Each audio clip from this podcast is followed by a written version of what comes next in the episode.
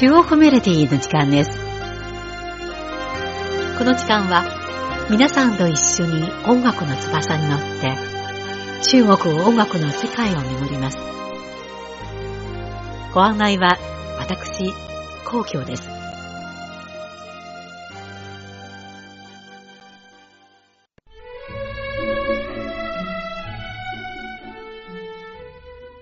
中央ラジオテレビ総局は先月、中国民謡大会国慶節記念特集というバラエティ番組を放送し、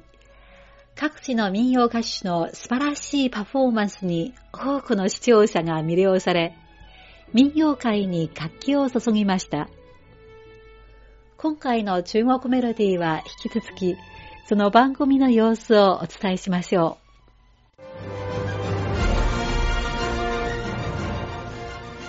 この中国民謡大会国慶節記念特集は10月に最も注目を集めた番組でした。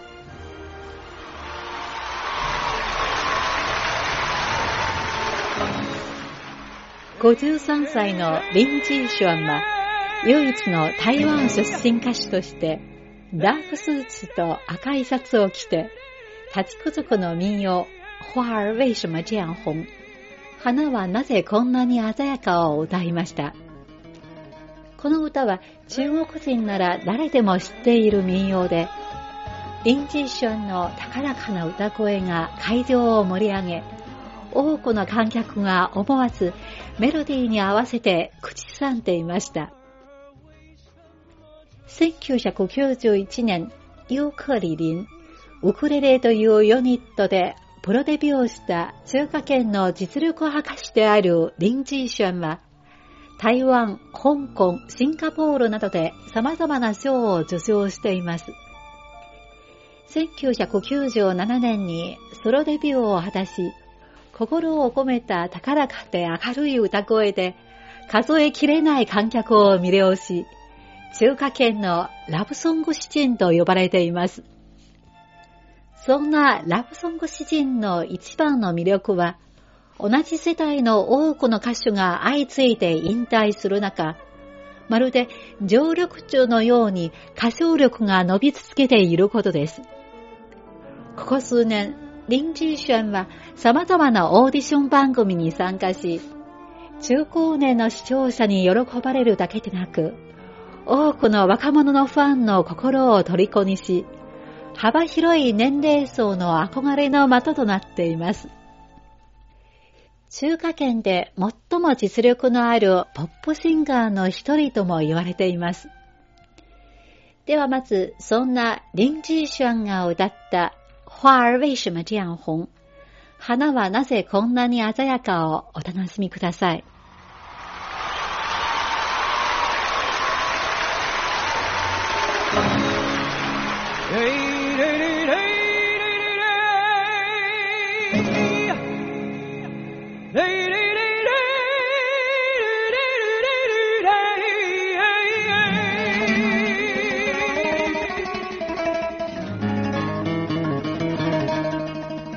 花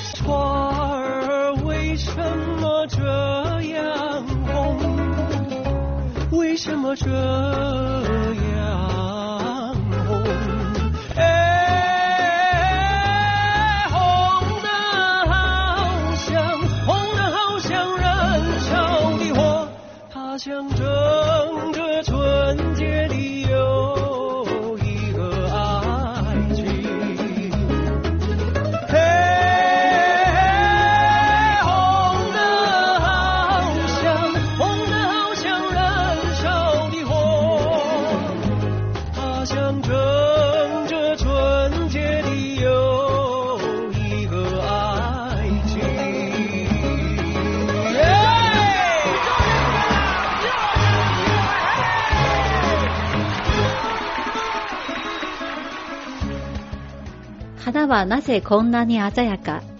赤くてまるで燃える炎のよう。それは純粋な友情と恋の象徴だ。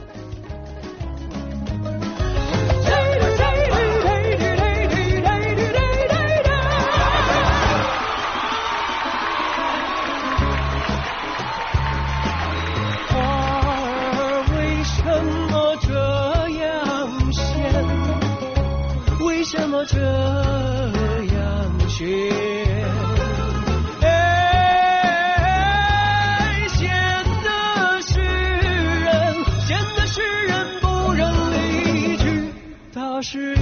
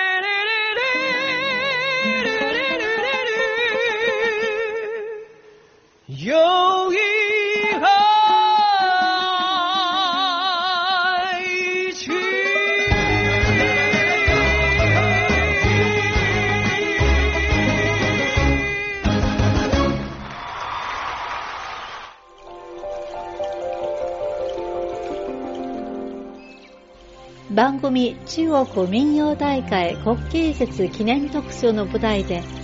素朴で高らかな歌声を持つ山西省の民謡歌手関鮮明は感動を誘う魅力を持ち広々とした高度高原へ誘うような歌を披露しました。46歳の関鮮明は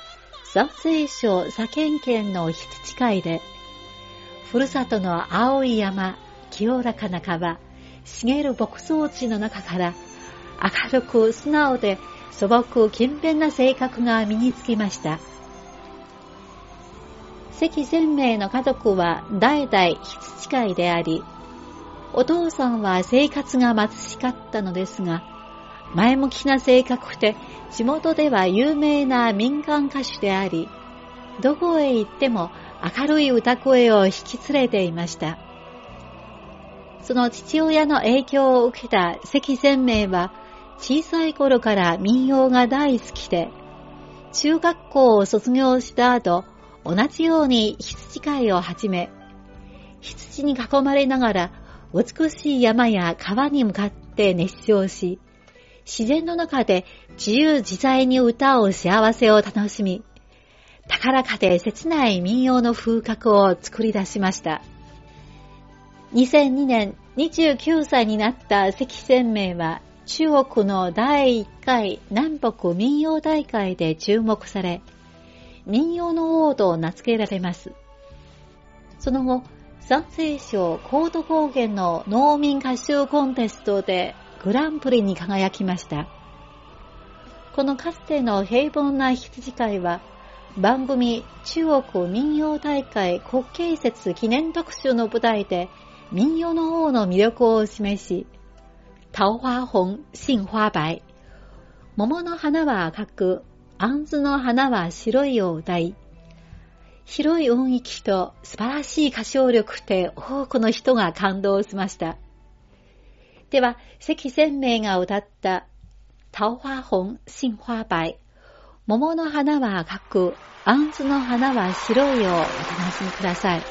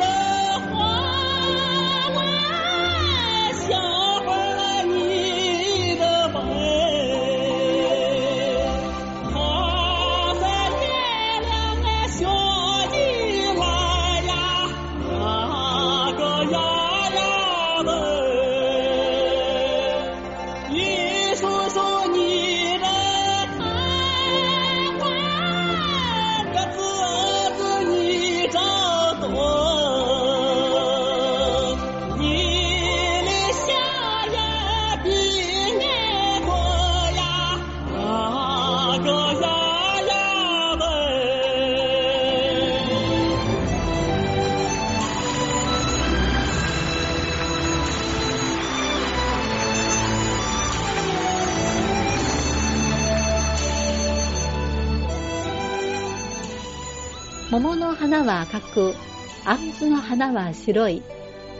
野を越え、山を越え、あなたを探す。姫よりが咲いて、あなただけを思っている。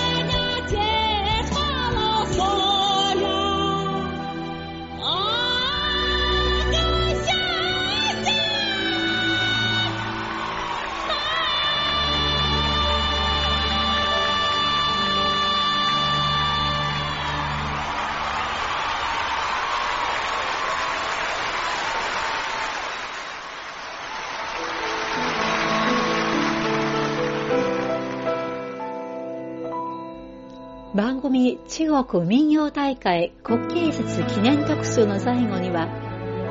若手イケメン歌手のカクソンと、ロシアのテノール歌手である同じくイケメンのピタスがデュオを演じ、ジャスミンという曲を歌いました。繊細で叙情的な東洋のモードと、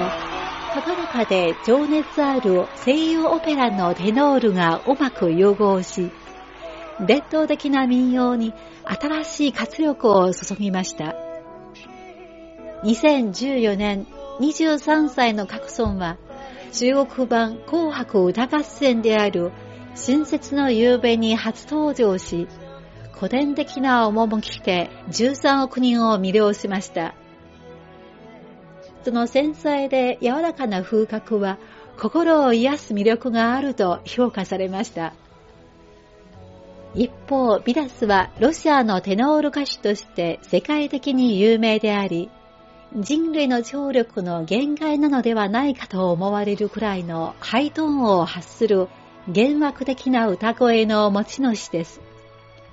そんな超人的な美しい歌声は、今や世界的に注目されています。カクソンとビダスが歌ったジャスミンは、アレンジに工夫を凝らしており、各層の優雅で抑揚のある東洋の趣と、ピタスの高らかで情熱的なハイドンがうまく調和し、このジャスミンに独特な香りをもたらしました。では、そんなカクソンとビタスの歌ったジャスミンをお楽しみください。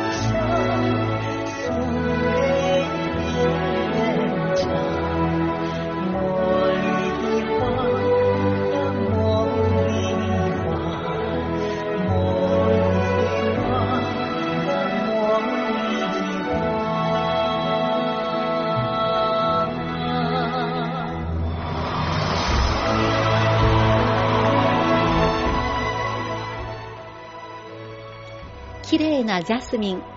綺麗なジャスミン。かごわしく美しい花が咲き誇り、一つ取ってあの人に贈りたい。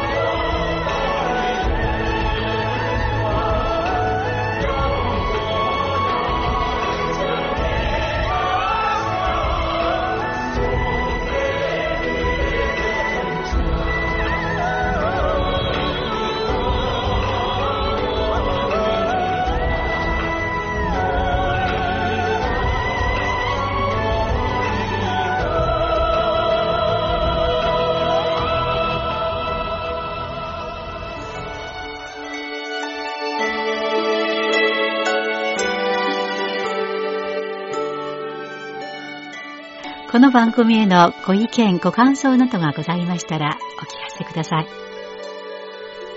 宛先は、郵便番号10040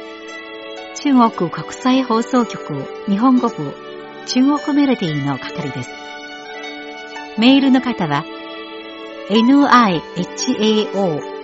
nihao2180 アットマーク CRI .com.cn です。では、来週のこの時間までごきげんよう。ご案内は公共でした。